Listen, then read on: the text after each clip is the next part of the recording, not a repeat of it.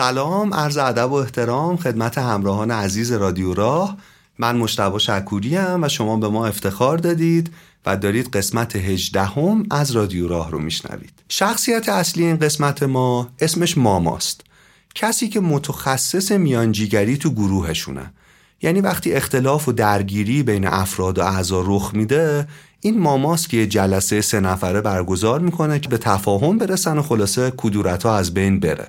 مثلا رئیس این گروه که اسمش نیکیه و تازم به این منصب رسیده بوده از روی بی تجربگی شروع می‌کنه به سلطگری بیش از حد و آزار دادن اعضای گروه. اعضای گروه عصبانی میشن و خلاصه علیه شورش می‌کنن و نیکی از ترسش فرار می‌کنه و میره بالای درخت. هر بار که نیکی می‌خواسته از درخت بیاد پایین اعضا دوباره بهش حمله می‌کردن مجبور می‌شده بره بالا. بعد گذشت مدتی ماما شخصیت اصلی ما به آرومی از درخت میره بالا و شروع می‌کنه در واقع با نیکی تعامل داشتن یه جورایی ابراز نارضایتی کردن انتقادات رو یه جورایی مطرح کردن و بعد در حالی که دست نیکی رو گرفته از درخت میاد پایین. حالا وقتی ماما از درخت میاد پایین دیگه هیچ کسی با نیکی مخالفتی نمی‌کنه. هرچند مشخصه که نیکی هنوز نگرانه اما ماما دست نیکی رو می‌گیره و میاره وسط جمع. بعد از این اتفاق رفتار نیکی تو کلونی تغییر می‌کنه و از قدرتش دیگه کمتر سوء استفاده می‌کنه و امور بهتر و درستتر پیش میره. چیزی که تو این قصه خیلی حیرت انگیزه اینی که نیکی، ماما و همه اعضای این گروه شامپانزه هایی هستن که توی کلونی که توی باغ وحش دارن زندگی می‌کنن. ما تو این قسمت از رادیو راه می‌خوایم یه کتابی رو در موردش حرف بزنیم که یه رفتارشناس حیوانات به نام آقای فرانس دووال نوشته این کتاب رو. اسم کتاب آخرین آغوش ماماست و تلاش کتاب اینه که با انواع مختلفی از پژوهش‌های علمی، داستانها و مشاهدات تلاش کنه که ما هیجانات حیوانات رو بهتر بشناسیم و بعد به این فکر کنیم که در مورد خودمون با این آگاهی جدید چی می‌تونیم بفهمیم.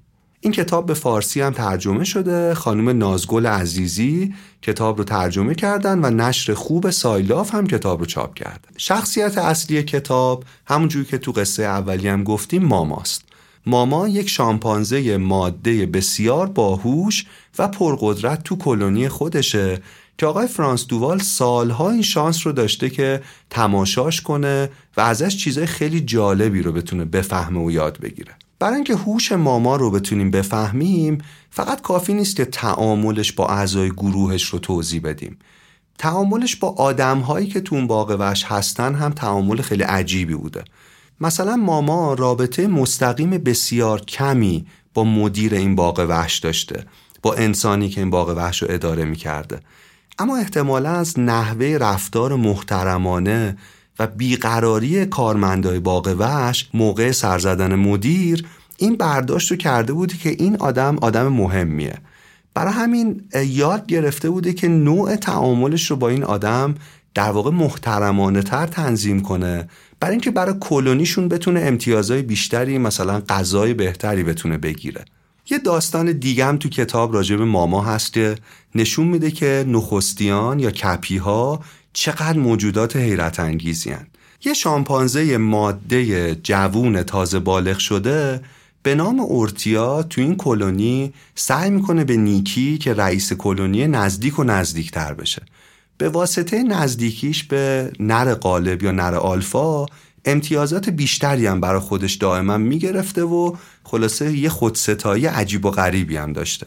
ماما برای اینکه تذکر بده میره سمت اورتیا و شروع می‌کنه با چند تا ضربه آروم می‌زنه به پشتش. اورتیا که به جایگاه خودش خیلی مطمئنه میره پیش نیکی رئیس کلونی و با انگوش ماما رو نشون میده و نیکی هم در واقع شروع می‌کنه با پرخاش با ماما رفتار کردن که چرا اورتیا رو زدی؟ ماما برای اینکه قوانین قدرت تو کلونی به هم نخوره وقتی نیکی بهش تذکر میده سرشو به نشونه شرمندگی میندازه پایین و تو تمام اون روزم دیگه سمت اورتیا نمیره و رابطه خلاصه پرخاش درانه باش نداره. اما شب میشه و شامپانزه ها طبق معمول داخل ساختمون اوورده میشن و کلونی به گروه های کوچکتری تفکیک میشه. بعد یه مدتی آقای فرانس دوال صدای جنجال و داد و بیداد و دعوا میشنوه. معلوم میشه به محض اینکه ماما تو محوته بدون نرها با ارتیا تنها شده با سراحت و خشونت تموم به ماده جوونی که اون چغلیو کرده و خلاصه اون گستاخیو کرده حمله می‌کنه. در واقع رفتار آشتی جویانه که ماما تو ته روز نشون داده از روی مسلحت بوده برای آروم کردن اجتماع بوده ولی معنیش این نبوده که گستاخی ارتیا فراموش شده. چیزی که تو این قصه میشه فهمید اینه که انگار این خیشاوندان نزدیک ما درست مثل ما توانایی مدیریت کردن احساساتشون رو دارن. یعنی مثلا توانایی به تعویق انداختن خشمشون رو دارن. گاهی مسلحت نیست که همون موقع واکنش نشون بدن و می‌تونن نقشه بکشن خشم رو یه جایی تو وجودشون قایم کنن و تو موقع مناسب ابرازش کنن. می‌بینید بسیاری از نظریه هایی که در مورد منحصر به فرد بودن انسان استدلال می‌کنن رو این تاکید می‌کنن که انسان تنها گونه که قدرت کنترل و مدیریت احساساتشو داره. ماجرا اینه که پیروی کردن از احساسات بدون در نظر گرفتن عواقبش اینکه هر حسی می‌کنیم و بروز بدیم هم تو انسان هم تو سایر حیوانات تقریبا احمقانه ترین کاریه که میشه انجام داد. یعنی مسئله یه جورایی به بقا مرتبط میشه و تو گونه های مختلفی از حیوانات هم این رو می‌بینیم که این هوشمندی رو دارن که بتونن احساساتشون رو فعلا در جایی کتمان کنن تا وقت مناسبش برسه. حیوانات هیجانات دیگه هم از خودشون نشون میدن که دونستنش خیلی حیرت انگیزه. مثلا باربارا کینگ انسانشناس آمریکایی توی کتاب خودش به عنوان حیوانات چگونه سوگواری می‌کنن در مورد مشاهداتش خیلی حرفای جالبی می‌زنه. مثلا خانم باربارا کینگ از شامپانزه مادری حرف می‌زنه که توی یکی از جنگلای غرب آفریقا نوزاد مرده خودش رو حدود 27 روز با خودش حمل می‌کرد و همه علائم سوگواری رو نشون می‌داد. این حالت تو دلفینا مشاهده میشه. یه دلفین مادر ممکنه روزها جنازه بچهش رو رو آب شناور نگه داره. بعضی از فیلها سالهای سال به محلی برمیگردن که یکی از بستگانشون اونجا از دست دادن. فقط برای لمس و بازدید بقایای اونها. می‌خوام بگم حتی احساس پیچیده مثل سوگواری فقط اونجوری که ما فکر می‌کنیم در انحصار انسانها نیست و گونه های مختلف این هیجان پیچیده رو به صورت واضحی از خودشون نشون میدن. مغز ما ساختار بنیادیش کاملا مشابه بقیه پستاندارانه. یعنی تقریبا ما هیچ جزء اضافه نداریم. همون انتقال دهنده های عصبی مشابه رو داریم. مثلا تقریبا همه داروهایی که رو سیستم عصبی ما اثر می‌ذاره روی مغزمون به عنوان چیزی که خیلی بهش میبالیم اثر می‌ذاره قبل از اینکه در واقع تجاری بشه و آدما استفاده کنن روی گونه های مختلف پستاندارا مثل موش ها تست میشه. دلیل این آزمایش ها که بعضا هم آزمایش خشونتباریه اینه که شبکه عصبی و شبکه شناختی ما به شدت به همدیگه شبیه.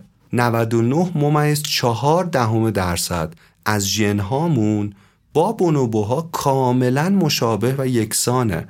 ببینید تفاوت ما چقدر اندکه و این خیلی عجیبه که ما در طی سالهای طولانی این شباهت حیرت انگیز رو انکار کردیم و یه جایگاه خیلی ویژه برای خودمون در نظر گرفتیم. تو سال 1641 تولپ اولین کسی بود که جسد یه کپی رو یه نخستین رو تشریح کرد و متوجه شباهت بسیار نزدیک جزئیات ساختاری، ماهیچه بندی، اعضا و بسیاری اجزای دیگه اون با بدن ما انسانها شد. شامپانزه ها دقیقا همون تعداد ماهیچه های حالت دهنده صورت رو دارند که تو چهره انسان هم وجود داره. خیلی از هیجاناتی که ما فکر می‌کنیم در انحصار ما انسان هاست به سادگی تو بقیه گونه های حیوانات هم قابل مشاهده است.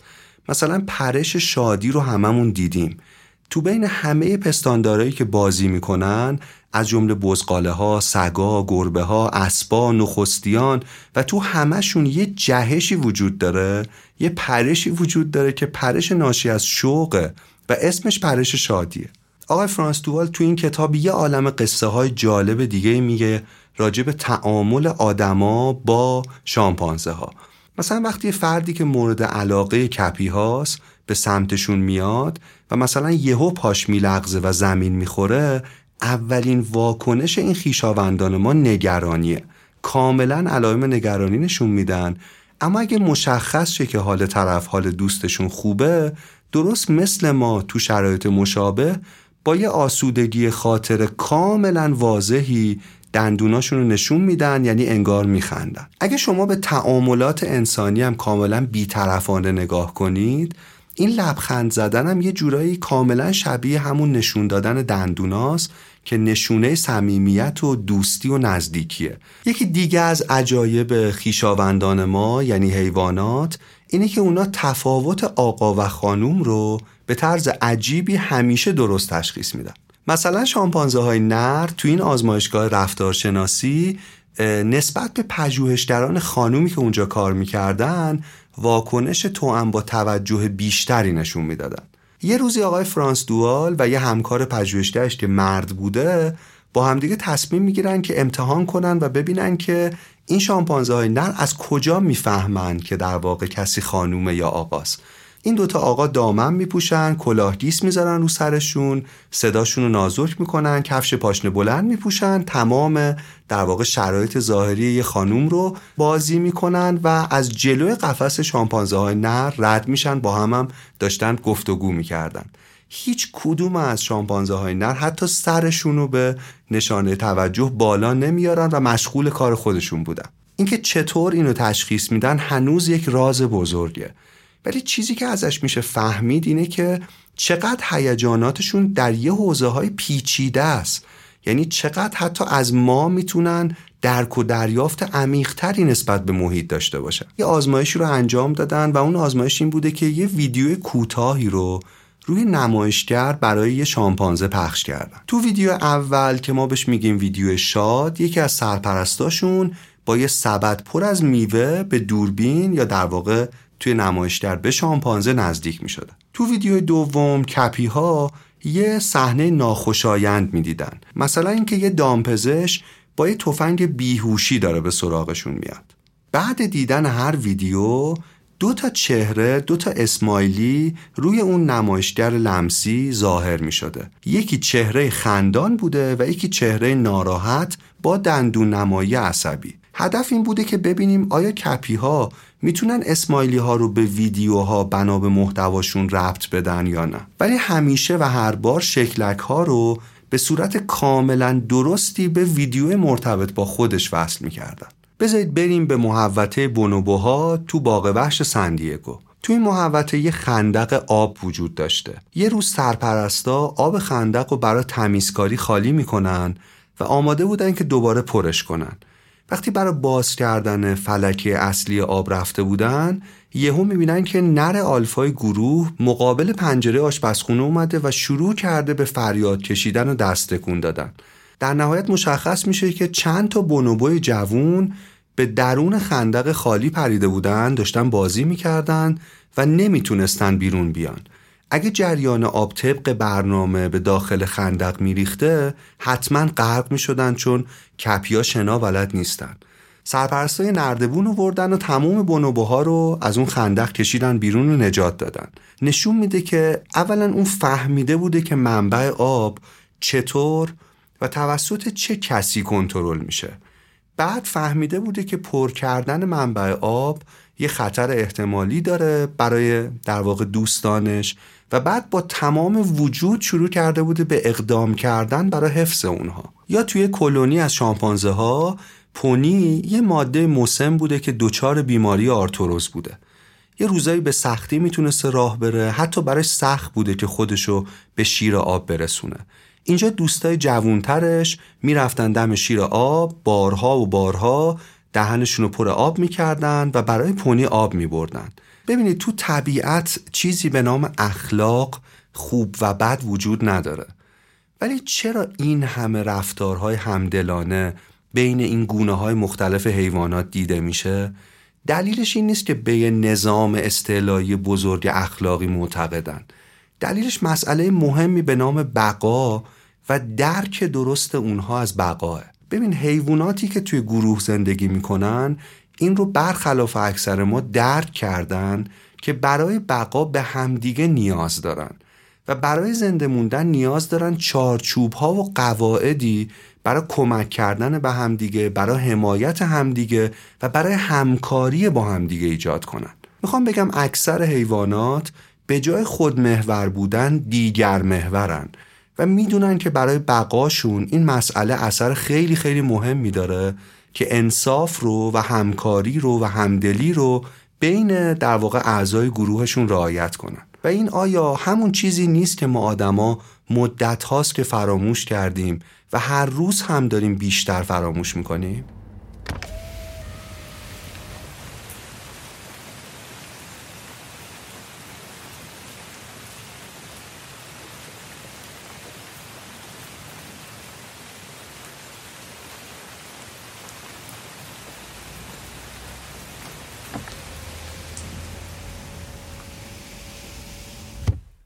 حیوونا مثل ما تحت تاثیر محیطشون، شخصیتشون، رفتاراشون، واکنشاشون شکل می‌گیره. یا آزمایش تلخی انجام دادن و اون اینه که خوکهایی رو تو زیستگاه های مختلف ازشون نگهداری کردن.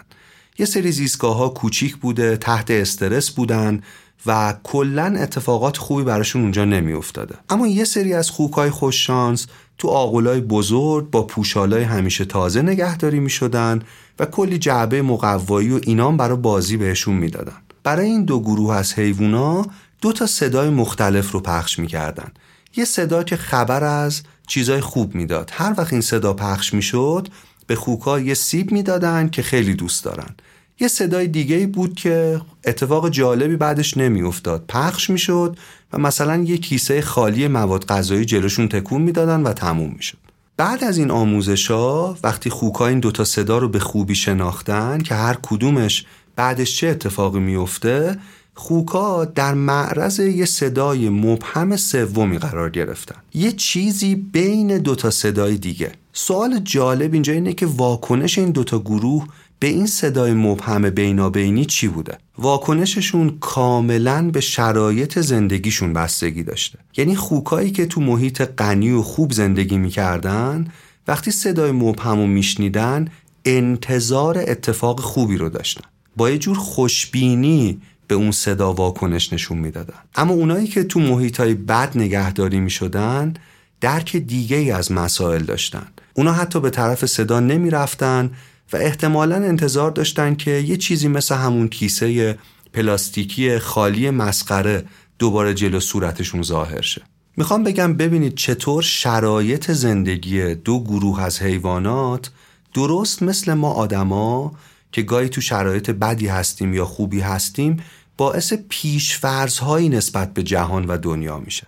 ببینین یه سیگنالی که برای گروهی که یه پیشینه شاد داشتن یه معنایی میده. همون سیگنال برای گروهی که تو شرایط سختی هستن کاملا معنای متفاوتی میده. یه چیزی که اینجا می‌تونیم بفهمیم شاکله حسی رفتاری این موجوداته که درست به پیچیدگی ما و بسیار شبیه به ما عمل می‌کنه.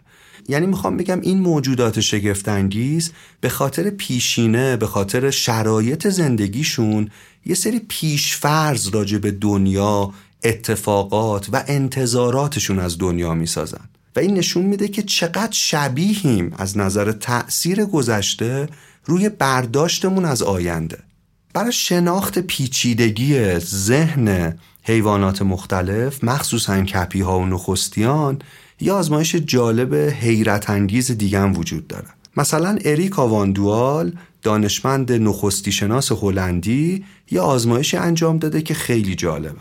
به سری از میمونای وحشی برای مدتی یه سری ذرت میده توی جعبه. بعضی از دونه های ذرت ها آبی و بعضیاشون صورتی بودن. ذرت هایی که آبی بودن مزه خوشمزه همیشگی ذرت رو می‌دادن. اما ذرت هایی که دونه هاشو محققا صورتی کرده بودن یه مزه می‌دادن که میمونه ازش متنفرن. برای یه گروه دیگه جدای از اینا کاملا برعکس بوده. ذرت های آبی مزه بدی می‌دادن. ذرت های صورتی مزه خوشمزه همیشگی رو می‌دادن. وقتی یه مدت این کار رو ادامه دادن تو دوتا کلونی خب دیگه کم کم میمونا فهمیدن که کدوم ذرت رو نباید بخورن. اما کم کم محققا اون مزه ناخوشایند و از همه ذرت ها پاک کردن.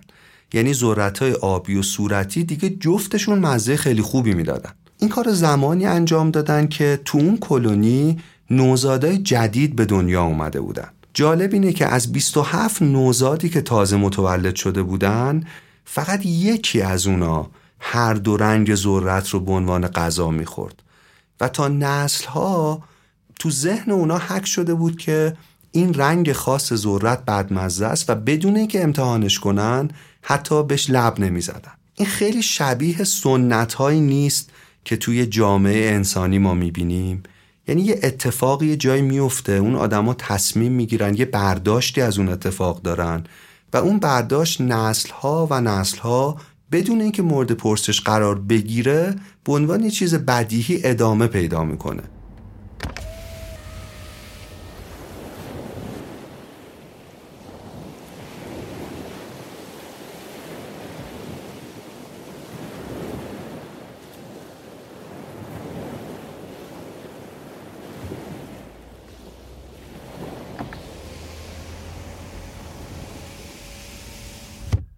یه چیزی که برای نخستی ها خیلی خیلی مهمه همونجور که گفتیم مسئله به نام انصافه.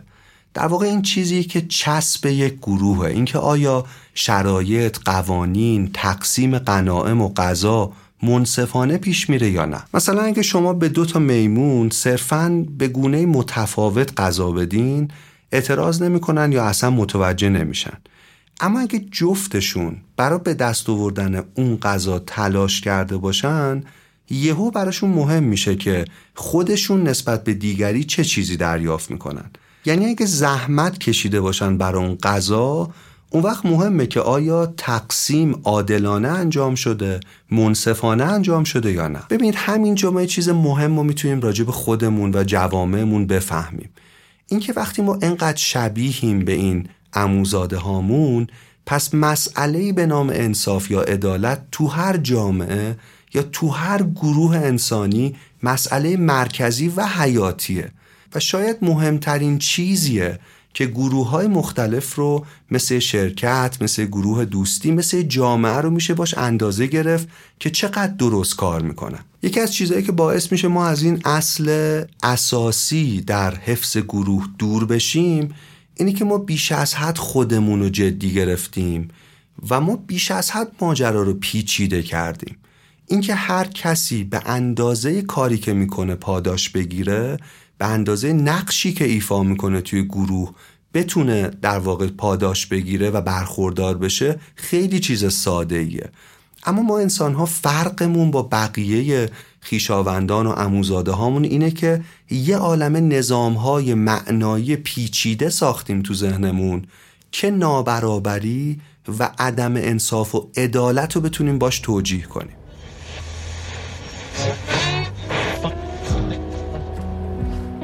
حامی این قسمت از رادیو راه فیدیبوه راستش من افتخار داشتم که کتاب سلوک نوشته بی نظیر استاد محمود دولت آبادی رو بخونمش و با کمک دوستان در رادیو گوشه نسخه صوتیش رو تولید کنیم. این کتاب صوتی در اپلیکیشن فیدیبو منتشر میشه. خوندن این کتاب برای خود من تجربه بسیار جالب و شگفتانگیزی بوده. امیدوارم شما هم در واقع اگه شنیدینش دوست داشته باشیدش و ممنونم از بچه های فیدیبو که با تلاش اونا این کتاب و خیلی کتاب های خوب دیگه به صورت الکترونیکی و صوتی قابل دسترسه. لینک نصب فیدیبو تو توضیحات این قسمت ما هست و از اون طریق می‌تونید نصبش کنید و به گنجینه از کتاب ها دسترسی داشته باشید. ممنونیم از فیدیبو.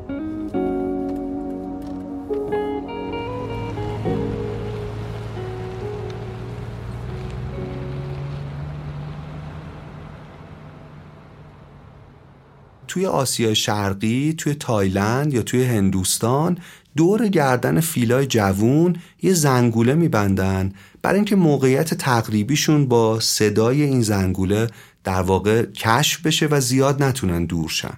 اما اون حیوونا غالبا داخل این زنگوله ها رو با چمن پر می‌کنن تا صدا رو از بین ببرن و مخفیانه بتونن اینور اونور برن و یه دوری بتونن بزنن. یه تعدادی از دانشمندا تو گذشته دائما استدلال می‌کردن که انسان انقدر هوشمنده چون تعداد نورونهای مغزش بسیار بیشتر از بقیه گونه هاست. یعنی تو مغز تقریبا یک و چهاردهم کیلوگرمی ما انقدر نورون وجود داره که ما رو انقدر هوشمند می‌کنه.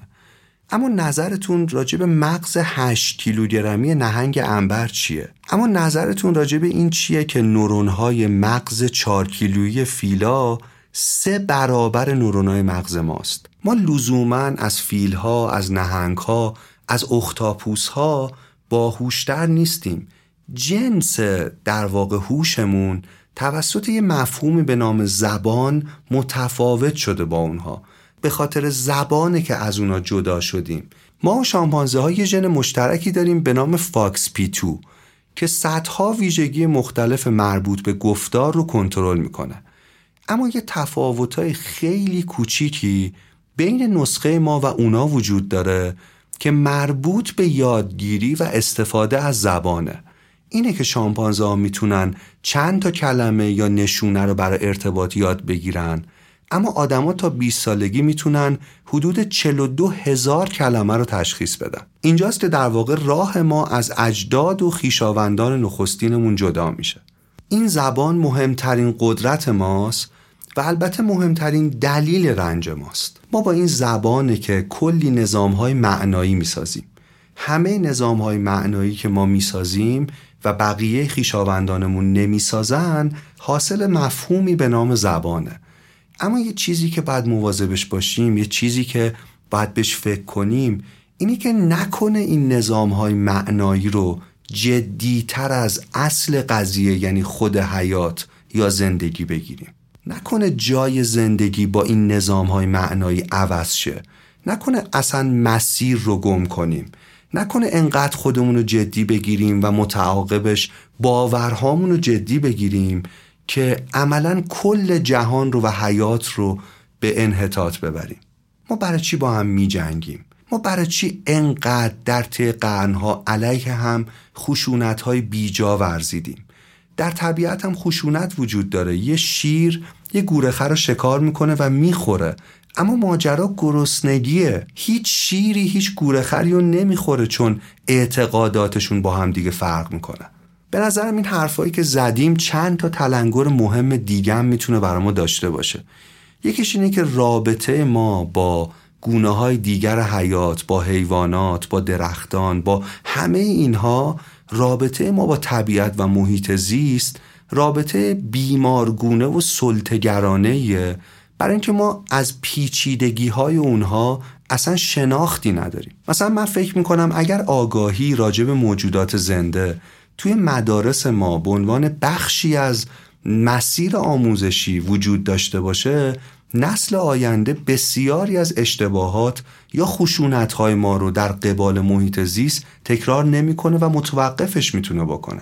یه تلنگر دیگه برای ما اینه که بدونیم فاصله گرفتن ما از دنیای طبیعی و از سرشت راستینمون اسباب بسیاری از رنجهای روحی و روانی ما شده. یه گروهی از دانشمندا تو دانشگاه اسکس تقریبا جامع ترین بررسی رو تو این زمینه انجام دادن.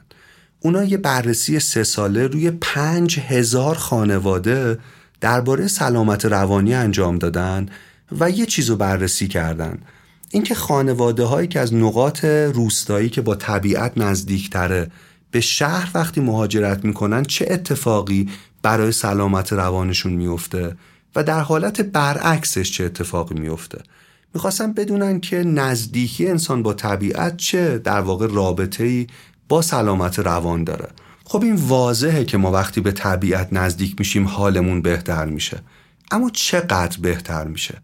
چیزی که تو این پژوهش جالبه اینه که کسایی که با افسردگی روبرو بودن و بعد با طبیعت رابطهشون بیشتر شده بهبودشون پنج برابر بهبود سایرین بوده. پنج برابر. ببینید اگه این یه دارو بود که پنج برابر می‌تونست حال یه آدم افسرده رو بهتر کنه چقدر پرفروش بود چقدر همه راجبش حرف می‌زدن چقدر همه جا رو پر می‌کرد. و این خیلی فکت مهمیه که وقتی اینقدر حال ما تو تعامل با طبیعت بهتر میشه پس چرا انجامش نمیدیم؟ ما وقتی دنبال راه حلی برای احساسات بد خودمون میگردیم دائما میریم سراغ زبان میریم سراغ کلام میریم سراغ نمادایی که به عنوان انسان خلق کردیم. درسته؟ ولی شاید همه در واقع مشکل ما همین باشه. شاید همین زبانی که داره درد ما رو به رنج تبدیل می‌کنه. شاید وقتشه که به عنوان یه انسان بدونیم که این نمادها این در واقع چیزهایی که ساختیم خیلی مربوط به سالهای اخیرن. ما 250 تا 300 میلیون ساله که پستان داریم. ما 65 میلیون ساله که پریمات یعنی پستاندار نخستینیم. شاید گاهی وقتا باید هیچی نگفت. شاید گاهی وقتا باید درمان رو در نظامهای معنایی جستجو نکرد فقط.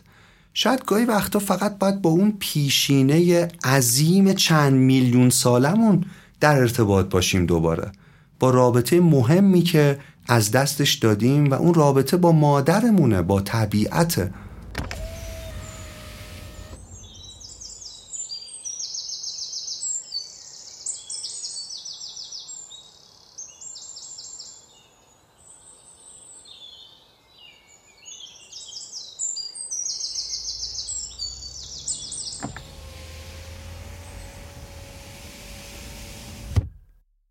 اخیرا یه کتاب دیگه میخوندم به نام در جستجوی طبیعت نوشته آقای ادوارد ویلسون از بزرگترین زیستشناسان معاصر ایشون که نشر نو چاپ کرده و خیلی تجربه تکان دهنده بود خوندن این کتاب برام. خوبه که ایده های کلی این کتاب رو هم با هم یه مروری بکنیم. آقای ویلسون می نویسه مغز طی یه دوره‌ای به مدت حدود دو میلیون سال که تو طولش انسان تو دسته های شکارچی و گردآور تو تماس نزدیک با محیط طبیعی زندگی می کرده به این شکل الانش تکامل پیدا کرده. حرف آقای ادوارد ویلسون اینه که مغز در طی دو میلیون سال که در طول اون انسان تو تماس مستقیم با طبیعت بوده تکامل پیدا کرده. تو این شرایط مارها مهم بودن بوی آب، وزوز زنبور، خمیدگی جهتدار ساقه گیاه همه اینا مهم بودن. اما این مغز امروز تو دنیای زندگی می‌کنه که در پیرامونش در محیطی که انسان داره زیست می‌کنه جنگل ها ناپدید شدند و انسان تنها و فرسوده تو جهان ایستاده که ربطی به اون فرایند تکامل و شکلگیری مغزش نداره. در طی تاریخ اندیشه بشر مثل حوزه های علم و فلسفه غالبا یه نگاه همیشه تکبودی به انسان حاکم بوده. یعنی همشون روی گونه انسان متمرکز بودن. بدون اینکه هیچ اشاره ای به این فضای مهم در برگیرنده تمام طبیعت ما داشته باشن.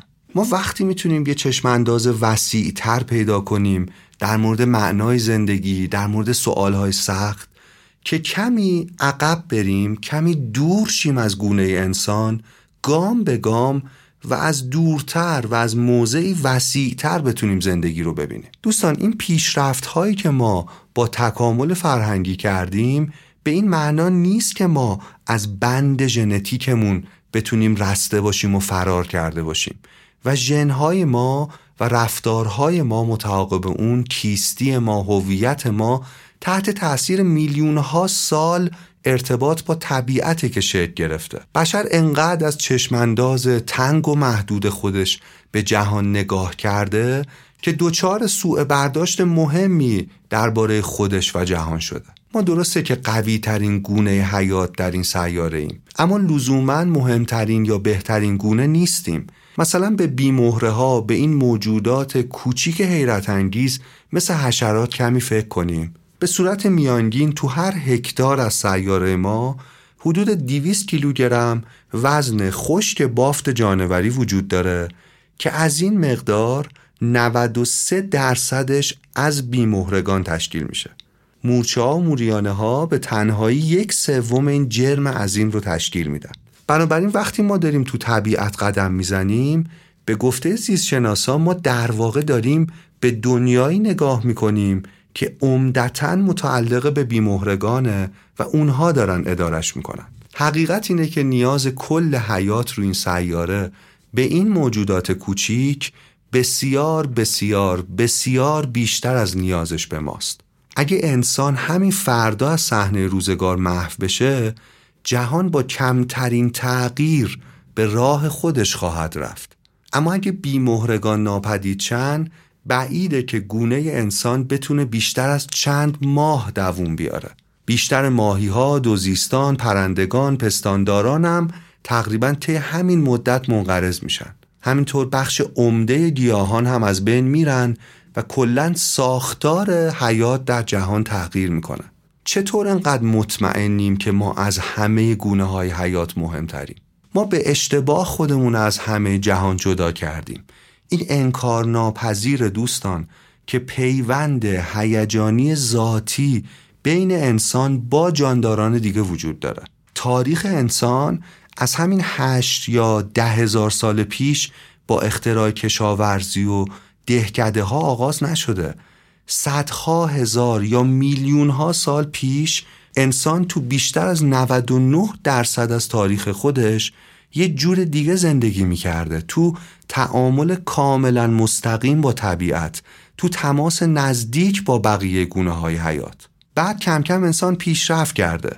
با زبان و فرهنگ انسان شروع می‌کنه از انواع گوناگون جاندارا به عنوان منابع اصلی استعاره و استوره استفاده می‌کنه. بشر برای فهم دنیای پیرامونش از جانداران از نمادهای اونها استفاده می‌کنه و آروم آروم یه دستگاه استعاری می‌سازه یه دستگاه استورعی می‌سازه که با اون بتونه به سوالات پیچیده‌ای که داره براش پیش میاد جواب بده. کم کم این دستگاه استعاری بزرگ و بزرگتر میشه.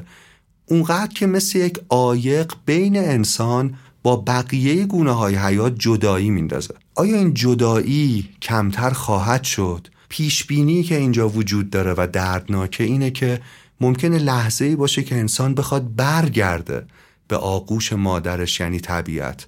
اما محیط طبیعی در پیرامونش ناپدید شده باشه. اما دیر شده باشه. بسیاری از پیش ها نشون میده که بشریت در تمام نسلایی که از این پس خواهد اومد فقیرتر خواهد بود.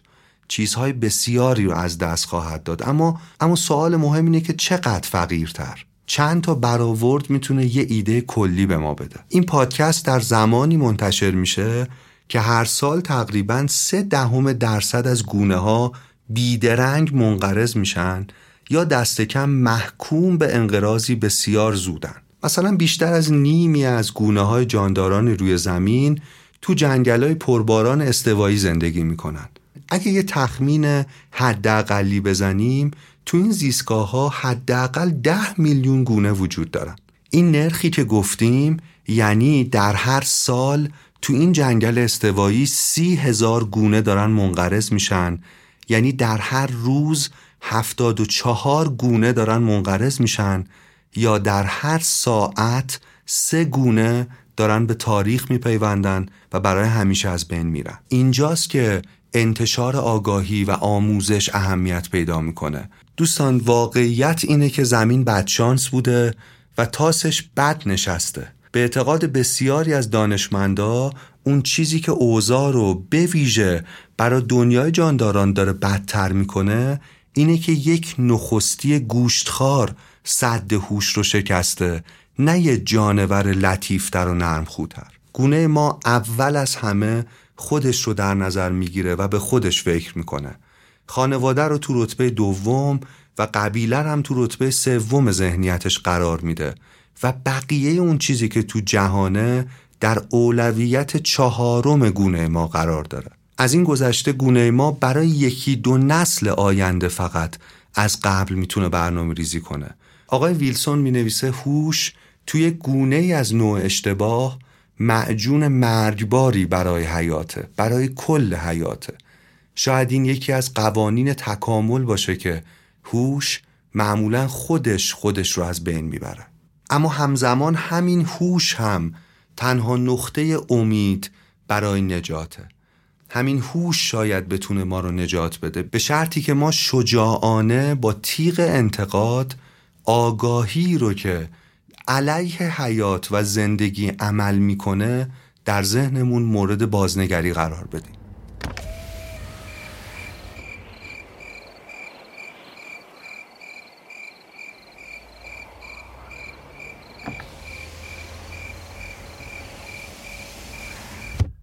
این طبیعتی که به سادگی پیرامون ماست این داستان طولانی ترین پرهزینه ترین و باور کردنی ترین نمایشیه که تا به حال روی صحنه رفته.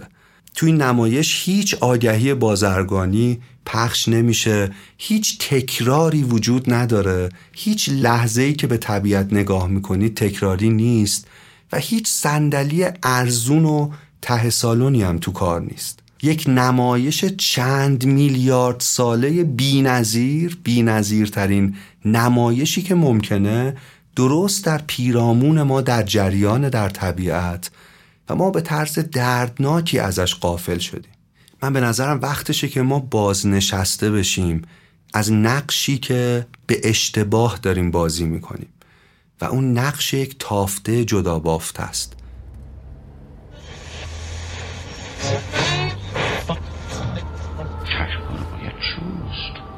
جور دیگر باید دید. واژه ها را باید شست. واژه باید خود باد. واژه باید خود باران باشد. چترها را باید بست. زیر باران باید رفت. فکر را خاطر را زیر باران باید برد. با همه مردم شهر زیر باران باید رفت. دوست را زیر باران باید دید عشق را زیر باران باید جست. زیر باران باید بازی کرد زیر باران باید چیز نوشت. حرف زد نیلوفر کاشت زندگی تر شدن پی در پی زندگی آبتنی کردن در حسچه اکنون است. رختها را بکنیم. آب در یک قدمی است روشنی را بچشیم شب یک دهکده را وزن کنیم. خواب یک آهو را. گرمی لانه لکلک را ادراک کنیم. روی قانون چمن پا نگذاریم. در مونستان گریه زایده را باز کنیم و دهان را بگشاییم اگر ماه درآمد نگوییم که شب چیز بدی است. و نگوییم که شب تاب ندارد خبر از بینش باغ. و بیاریم سبد. ببریم این همه سرخ این همه سبز. صبح نان و پنیرک بخوریم. و بکاریم نهالی سر هر پیچ کلام. و بپاشیم میان دو هجا تخم سکوت. و نخوانیم کتابی که در آن باد نمی آید و کتابی که در آن پوست شبنم تر نیست و کتابی که در آن یاخته ها بی بودند و نخواهیم مگس از سر انگشت طبیعت بپرد و نخواهیم پلنگ از در خلقت برود بیرون. و بدانیم اگر کرم نبود زندگی چیزی کم داشت. و اگر خنج نبود لطمه می‌خورد به قانون درخت و اگر مرگ نبود دست ما در پی چیزی میگشت. و بدانیم اگر نور نبود منطق زنده پرواز دگرگون شد. و بدانیم که پیش از مرجان خلایی بود در اندیشه دریا.